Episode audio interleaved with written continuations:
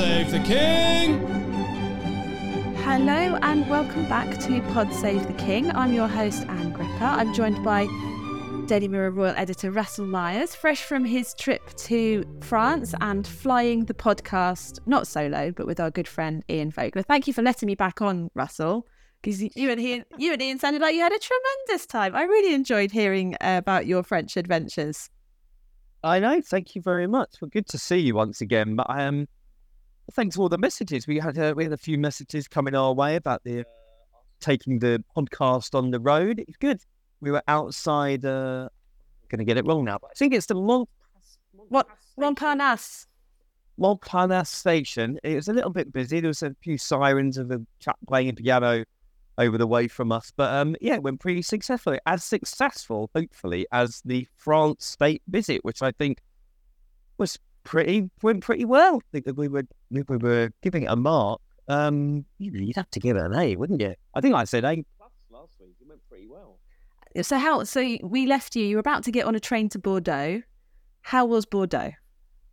We made it. I mean, Bordeaux was sort of like the the see the afterthought, but the eh, obviously we had the big pomp and pageantry of the welcome into Paris, the uh, the solemnness of the the king and the president laying a wreath out under the Arc de Triomphe at the tomb of the unknown soldier.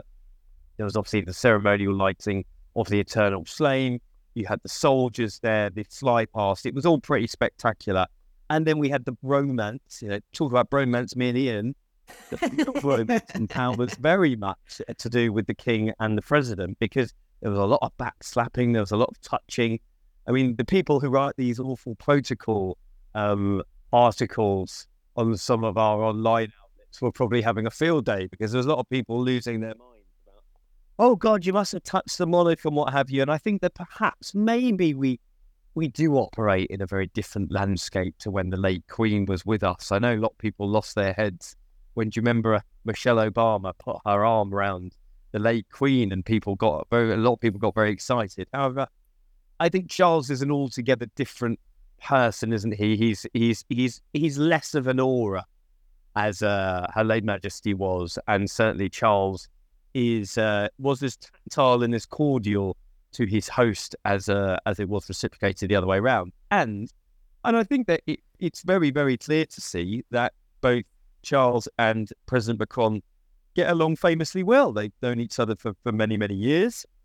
They've met each other at, uh, at various different engagements around the world, whether it's visits to each other's countries or whether they're meeting at uh, G7 or G8, whatever it is now, and then climate change conferences like COP.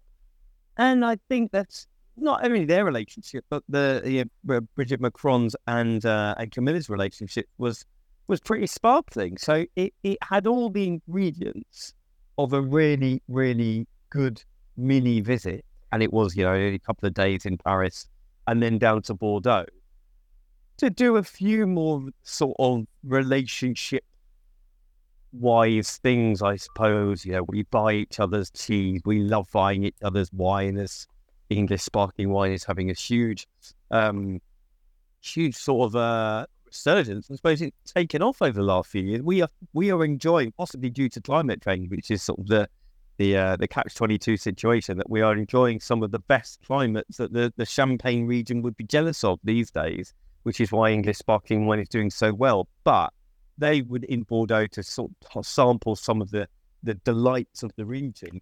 Tough gig. That, yeah. Cheese. I didn't, I didn't, wine. I didn't get to do that myself as much as I would have liked, but you know, duty calls in some of these instances. However, it when it was pretty much paint by numbers in terms of a state visit, a mini tour, whatever you want to call it.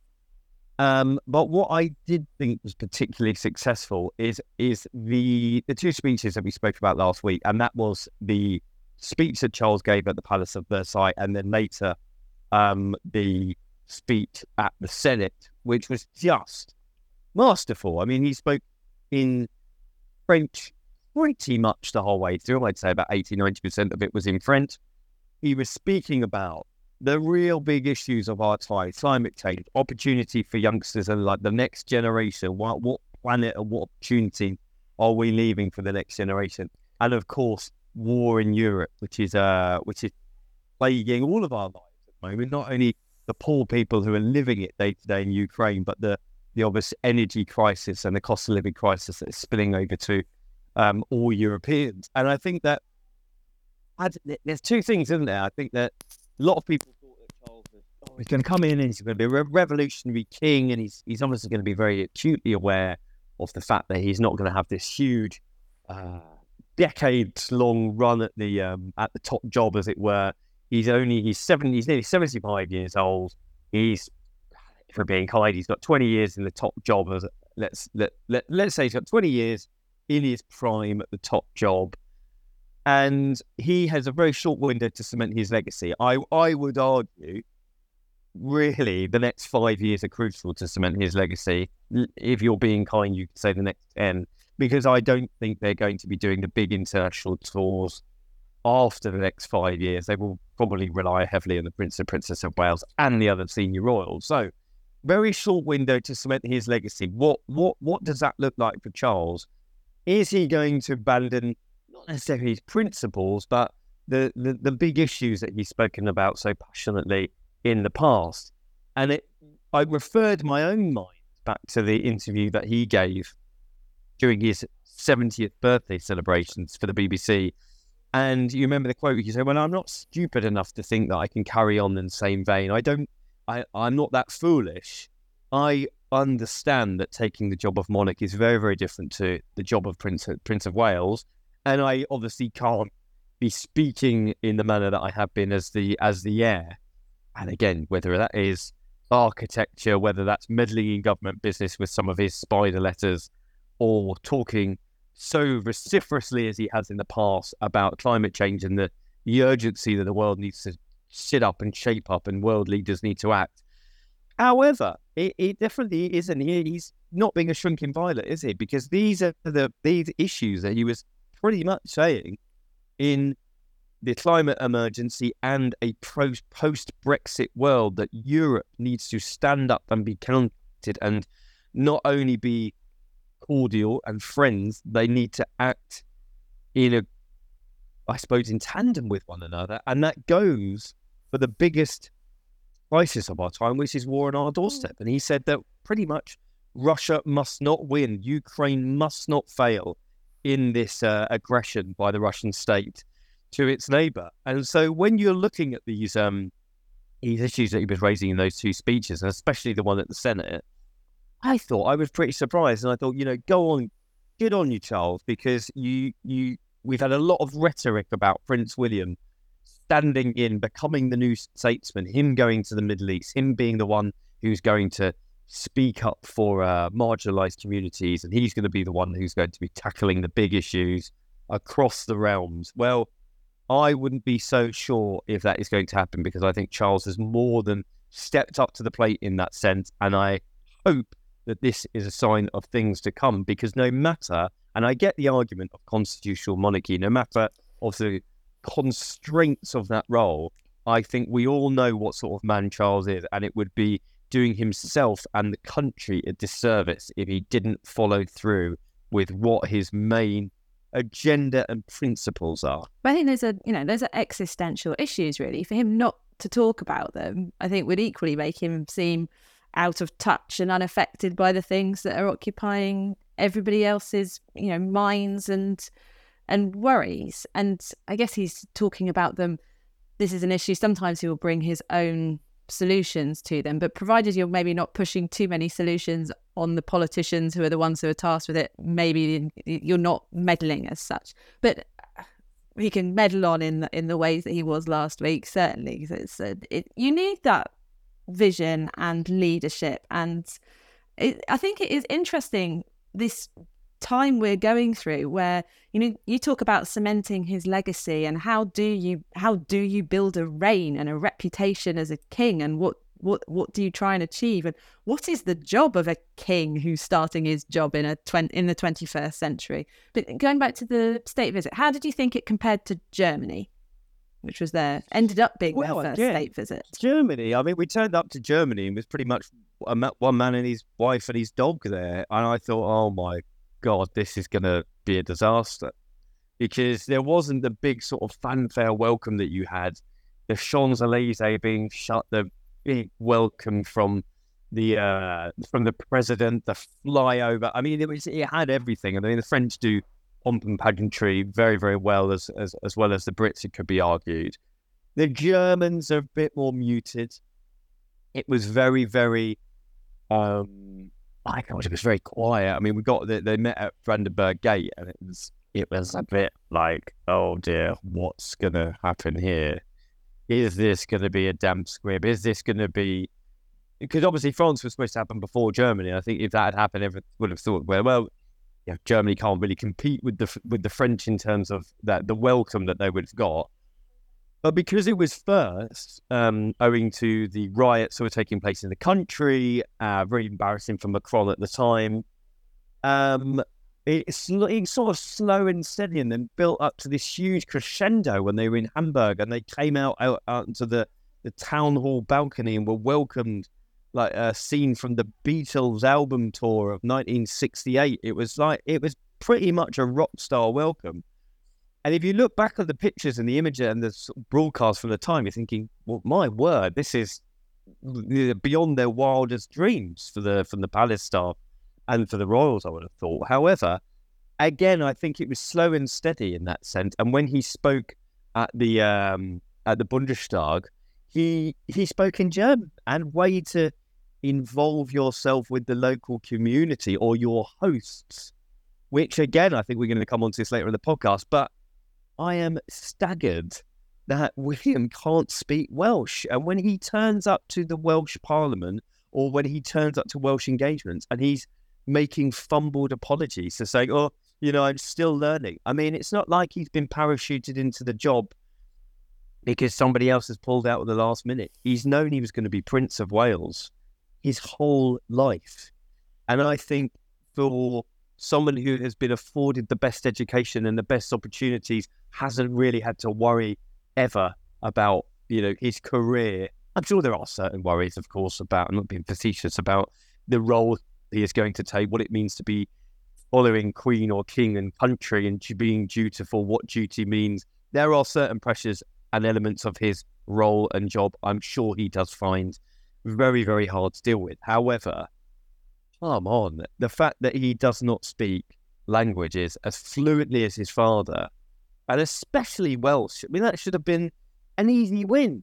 Come in, speak Welsh to the Welsh Parliament, speak Welsh to the to the grannies queuing up outside St David's Cathedral, and it's you know you'd make headlines and friends all over the place, wouldn't you? But back to Charles, I think he's he's his mass um, the, the the masterful way that he has demonstrated him being a statesman and sort of almost like a global leader in that sense, speaking different languages, being very very um, astute in his, I suppose, discussions of the topics in country, as a, as the the three that we've probably picked out then, that that has carried him a lot of favor with his guests, and I think that we then all sat up as well as members of the press by thinking, you know, fair play to him.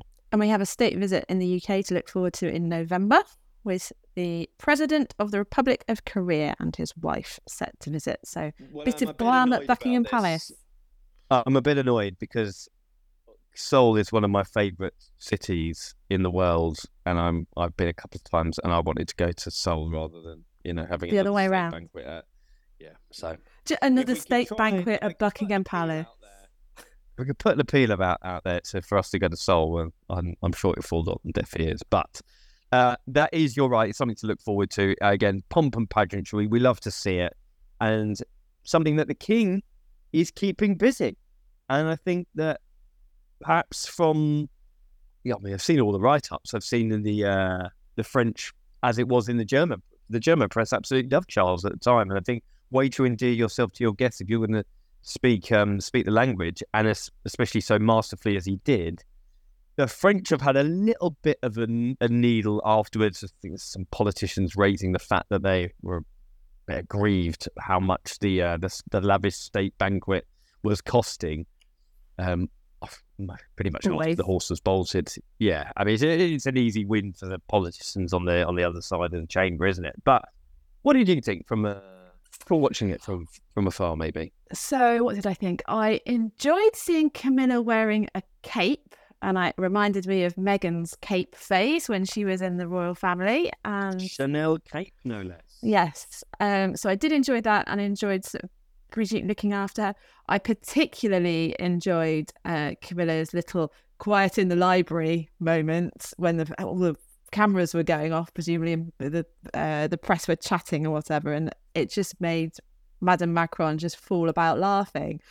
It just that sort of relatively dry humour that actually, someone coughed. well, maybe it was coughing, but it It was, was, and I know the culprit. I won't embarrass to our legions of listeners, but it was one of my colleagues who let out a kind of cough sneeze.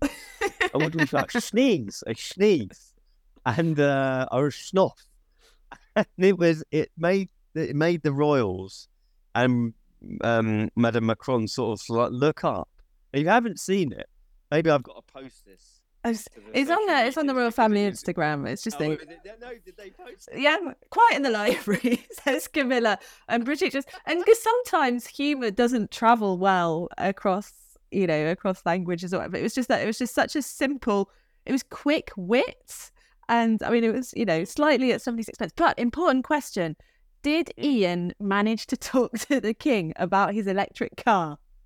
Was he to save that for I'm not another sure time? It was allowed close enough. I mean, like he thought he was some sort of madman trying to get close to the king, and then they realised he had a camera with him. But unfortunately for Ian, I think that's that's a conversation for another day. No, so the thing I have discovered, my, my parents now have an electric car, and the thing I've discovered about people with electric cars is once they get them, they really like to talk about them. so, they do, yeah. Very excited. About it, said. well, I'm sure that may rub off on Charles if they get to chat about it at some stage. So that was all, all the excitement over in France, and I do hope we get more romantic reports from your travels with Ian in the weeks and months to come, Russell, because it was most enjoyable. You sounded like you were having a fantastic time chuckling away. While that was all going on, Prince William, he had a trip out to New York, was there during the UN General Assembly, having the, the environmental stuff. And I know you talked last week about how, uh, well, not exactly pointed, but I guess ironic it was that Charles was there talking about environmental stuff just after Rishi Sunak had junked a load of big environmental pledges. He didn't bother going to the UN General Assembly this year and it- involved and sort of engage in the environmental stuff that was going on in New York. William was obviously out there for Earthshot things. Um, the finalists have been announced, and it, that's coming up in Singapore at the start of November. I'm going to try and do a little special, hopefully, in the next few weeks, taking a slightly closer look at some of those projects and the Earthshot project as a whole. Because I think this one's been on my list of things to do for a very long time, and it's about time I actually did it. So that's my promise. We'll get on with that and have a closer look. So, so he was out in New York, fire department visit, um, some oyster shells. I mean, who knew you could recycle oyster shells? That was educational. Um, Kate's been out and about a bit. Uh, fun pictures of her, her uh, doing her visit to RNAS Yeovilton, where she let the life, you know, blew up the life jacket. And I think we've all wondered quite what it would feel like if you did have to pull the emergency cord. Uh, you know, anytime you go on an aeroplane and they're doing the old uh, here's how to here's how to do it. And you obviously hope you're not going to have to do the sudden pull it and see what happens. But um, but she found that very entertaining. She did quite Top Gun, the uh, you know with the headset on and doing the air traffic control stuff. It was quite uh, quite glam on the on the videos they shared. And then you know another nice visit to some sensory play again. Introducing us to the concept of portage, which I'd never heard of before, and No, visiting the textiles factory. So It's it's it's it's often the variety is the spice of life with the royal job and engagements like that. I mean, can I just pull you back to, to, to New York? I mean, Go on then. maybe we mentioned it a bit last week. However, I don't know. I mean, I think Earthshot is a is an obviously a laudable, hu- hu- hugely laudable um, project, and it's it's going to go on for a decade. It's going to be some amazing um, schemes and projects that are going to be given a opportunity to have a light shone on them. And it was it just sort of passed in a fleeting moment, and maybe that was because everybody was focusing. They're going to be focusing their efforts on the uh, on the state visit. That was going to be quite important, but I'm not sure whether I'm not sure whether they expected it to get a bit more traction. And does this spell disaster for Earthshot? I mean, there's already been rumblings um, Kate isn't going to go to to Singapore. Does she need to go to Singapore to make it a big a big number? I can only speak from experience by saying when she was uh, uh, in London at the Ali Pali and when she was in Boston, I mean, it's looking like a million dollars.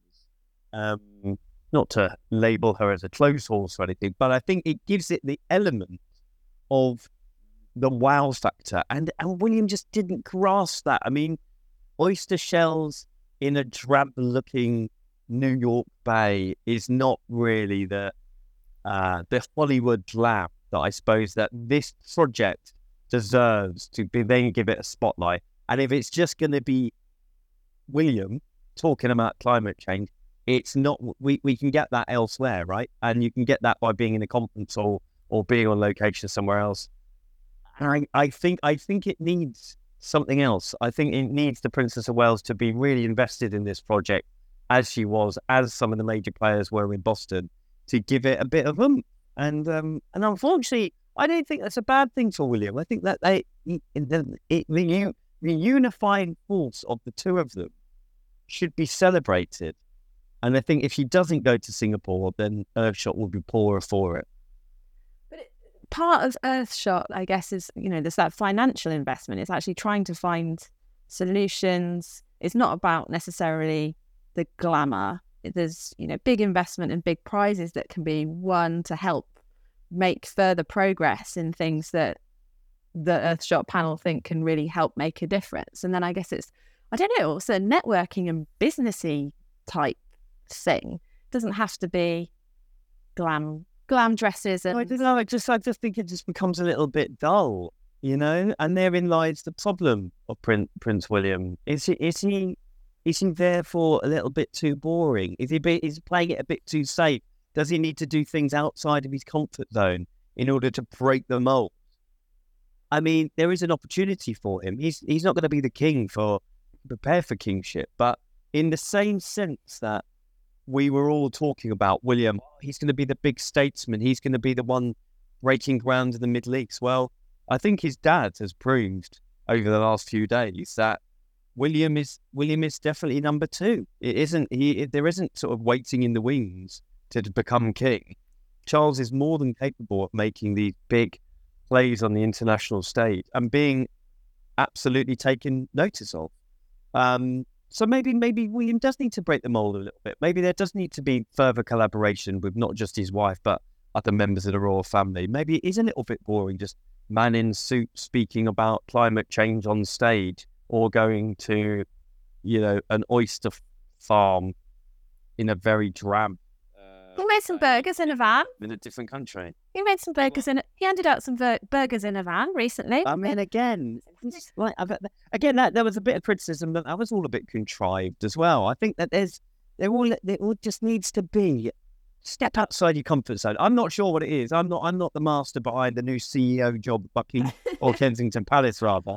Maybe I should be putting my CV in with some mad ideas. However, you know, but again, is it can, can we open up the conversation? Are they doing enough? Are the Prince and Princess of Wales doing enough? I think William has got one engagement in the diary this week. I think he had one last week. Uh, oh, he wasn't didn't do anything last week because he was in um, coming off the back of New York. I can't um, really remember the last time that there was something that was really exciting. And it may maybe I'm being unkind in that sense because we've had Earthshot, we had Homewards, um, two very, very laudable projects that are going to make make real change, one would hope, to the uh, to the issues and, and to sectors that they are concentrating on. But again, could could you tell could you tell me apart from this clouded um, concept that they are going to try and end homelessness, they're going to build uh, accommodation on Duchy of Cornwall land, which doesn't even seem to be that cemented, by the way. I think that some people got carried away with that. The, the same could be said with um, Kate's Shaping Us program. It, do we know the? I mean, it's, and it's my job to understand these concepts, right? And I and I could still not tell you what the individual project really stood for. Are there? Is there a four to six point plan that I could then reel off the tongue and tell you this is what are going to be the achievable aims in the next two to five years of these projects? There is a lot of talk about generational change. Here is what we're going to do. And it, I, I find to the man or woman on the street, they would be very, very hard pushed to tell you what these projects are about. But I think they haven't necessarily got the. I'm just going to finish. They, yeah, they haven't necessarily got the the um. They haven't transcended the understa- understanding, which which is very very important, I think. And are are they then arguably doing enough on the day to day work of what the royal family should be about? That is making a difference to local communities, and maybe I it was a bit unfair uh, to say that Charles had not had this a stellar first year, but give him his dues. He's been to all four corners of the United Kingdom. He's gone to you know, from Land's End to John O'Groats, visiting local communities and making sure that he was trying to make a difference to local communities. And are the Prince and Princess of Wales doing enough? I think it's a, a debate to be had. So I think there's a few different things there. So number one, I would say that anytime you're on a long-term project, it's very difficult to keep it at a high level of interest all the time and having to repeatedly reinvent it. Because 10 years of Earthshot is 10 years of sort of the same thing, but with different faces and slightly different ideas. So there is a challenge there potentially. Maybe this is not exactly difficult second season, maybe it's difficult third season from our point of view of, okay, it feels like we've done this before. What's new? What's different? And actually, it's probably the ideas that are coming through and that kind of thing. So there's that aspect of it. I think there mm-hmm. are they visiting and supporting local communities? Kate's projects, you know, the Shaping Us, that is going to community groups most of the time. It is just through a particular lens. So I guess we just see her a lot at um, carer groups of some variety. You know, there's children there with um, parents or carers or supporters in in some sense a lot of the time. So yeah, I kind I kind of get what you mean. And then there's also the thing we talk a bit about Charles and what it means to become king at that stage of his life. But actually, Prince William has been acting in a grown up, princely way for a very long time, knowing that he will go on to become the Prince of Wales. And then maybe he's arguably just started his projects earlier before he became Prince of Wales because he didn't know when that would happen. And the again, his his apprenticeship was sort of going on forever, and he needed he the time was right for him to move into a more royal life. He'd done his helicoptering, and the, the royal family needed him to to step up. So mm. he, you know, Charles launched the Prince's Trust, and that was his ongoing project. And, You know, layered in so many different things as well, but that was his his personal project and passion. And maybe, you know, if William had held on and waited and launched Earthshot after becoming Prince of Wales, would that have had a different impact? But the point, you know, climate change and saving the planet can't wait. You've got it. You've had the idea. You can make it happen now. Get on and do it. Um, so I don't know. It, I think it is difficult to tell. We are in that still getting used to this new world, and I mean, the the last few years since you got this job, I I blame you, Russell, really, because you got the job after Meghan and Harry got married, and the royal world has been totally crackers ever since. And you know, with the big uh, hullabaloo and brilliant Meghan and Harry are here, and then that all going horribly wrong, and then there's pandemic and death of the Duke of Edinburgh, and then eventually the death of the Queen, and the changing of everything. You know, it, it's a huge change for the royal family and you know uh, on both on a personal level and on a on a public level so i think trying to work out what how do you step up and how do you do more and what should the point of the prince and princess of wales be so that it is bigger and more important and not just part of the you know the slim down royal family doing events and hello, where have you come from? What do you do? It's, you know, how, how do we make it um, more? And what, what is the impact and the change they can deliver? I suppose that's that, that's exactly it, isn't it? They are they are trying to make it more than turning up to the local scout hall, uh, stroke hospital, shaking a few hands and saying the benign, the benign questions of, "Oh, how are you? What's your name? What do you do? Where do you come from?" And I suppose they're they're trying to look outside of those parameters and saying, right, what the big the big projects they do and I think sometimes they can be so far and few between that they just get the the the day to day business gets lost because there are plenty of people at the scout halls at the hospitals who absolutely thrive on those visits. They have plaques put up. They have re- the unveiling of a new um, sports hall or wing. The, the fact that they the, the Royals have visited them. There are loads of centres and people who absolutely thrive on those um, interactions.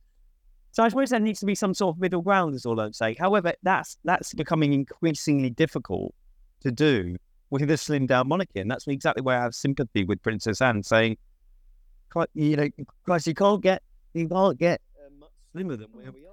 So going back to the public engagement thing, and those are the listed mm. engagements. How much stuff, meetings or private meetings, and those kind of things might they be having private meetings that we aren't being told about that are supporting these big long term projects, or would they be listed as held a meeting with, held a meeting that, that we would still know that that was happening? Absolutely both. I mean, undoubtedly, that one could say they might be burning the midnight oil, make, coming up with all sorts of manner of plans and logistics and ways in which they can really push these ideas forward. Um, and other the other scholars thought of say, well, all these should be logged in the uh, in the court circular, and we should know about them and what they're up to day to day. Nobody is expecting asking timesheet for the timesheet for the royal family for them to be so micromanaged to that extent. But I think there is a, there there needs to be an accountability to say, well, the, the royal family exists on public money, living in castles and palaces and whatnot. Um, even though it's a in quotes very modest four bedroom cottage on the on the royal estate that they're now living in. One day they'll no doubt be living in Royal Lodge or Windsor Castle, Buckingham Palace, wherever it is. So they, they, they do need to be accountable. And I think to, in today's day and age that there, there is there is more pressure to be accountable in that sense. So let's let's let's just let's just I think say that I'm right. it's always a good place to finish. You want more? There should be more accountability. There should be more weekly engagement. I mean, I remember a period where they were just doing loads and there was much more activity. Now, you could again, you could say there is a lot of counter arguing going on here, but I, am trying to I'm trying to give a balanced view. And whilst I don't think that the that William and Kate have done very much in the first year, I'm ready to be debated in this in this sense. But I think they've had their hands tied uh, quite a lot because they were waiting definitely for the, what the king was going to decide to do, whether that was at home or abroad. They necessarily couldn't plan their diary, let alone their international travel, um, and where they were going to go on state tours for the first year. You're talking about this transitional year going on. Well, that's over now, and we still haven't had any rumblings of an autumn tour. We've known Charles was going on this state visit for months. That's been and gone. We know he's going to, even though it hasn't been uh, officially confirmed, we know he's going to Kenya in a few weeks for a few uh, for a few days, a week, or whatever it will be to to Kenya. A major, major autumn tour for him. Well, what what are the Prince and Princess of Wales doing? Maybe I'll. I, I did sort of wrote this in my newsletter this week, and thank you for everybody has signed up and spreading the word about it because it is growing exponentially, which is really, really pleasing to to hear. But it's a debate, and I'm willing to to have us have that debate. And until we see some more proof in the pudding, I don't think it's enough to go to New York one week and then not do anything the next week. Right, more more more William and Kate. We would like. So, well, just before we finish, I would like to ask you an important question about marshmallows, Russell. Have you ever toasted a marshmallow on the fire? Oh, absolutely. Well, um, my um, wife's family are Americans, so oh. uh, that we have plenty of s'mores So I enjoyed S'mores, s'mores. Yeah. I enjoyed William and Kate's visit to the forest school and the pictures from there. And Kate looks totally comfortable, just like squatting down and sitting on a log and chilling out and, and then laughing at William while he's trying to cut up a stick. William looks slightly less comfortable in this situation. But I do think that the uh, recipe that the children were doing of apple, cinnamon, and sugar skewers to toast on the fire, that did sound rather delightful. And as Kate put it, it's like a healthy marshmallow. It always tastes so much better whenever you cook something on the fire. I've seen a thousand marshmallows around the fire, but I've never seen a sugar dipped apple. I'm going to try this with my kids. So that does sound rather lovely. Um, Russell, it's been fantastic catching up with you today. There's all sorts to look forward to. Hopefully, busy royal calendar to come, but we shall see. And listeners, thanks as ever for listening. See us on Instagram at PodSave or Russell's on Twitter at RJ Myers. Oh, it's not called Twitter anymore, is it? It's called X. But anyway, still X, yeah. he's still at RJ Myers. And until next time. Pod save the king!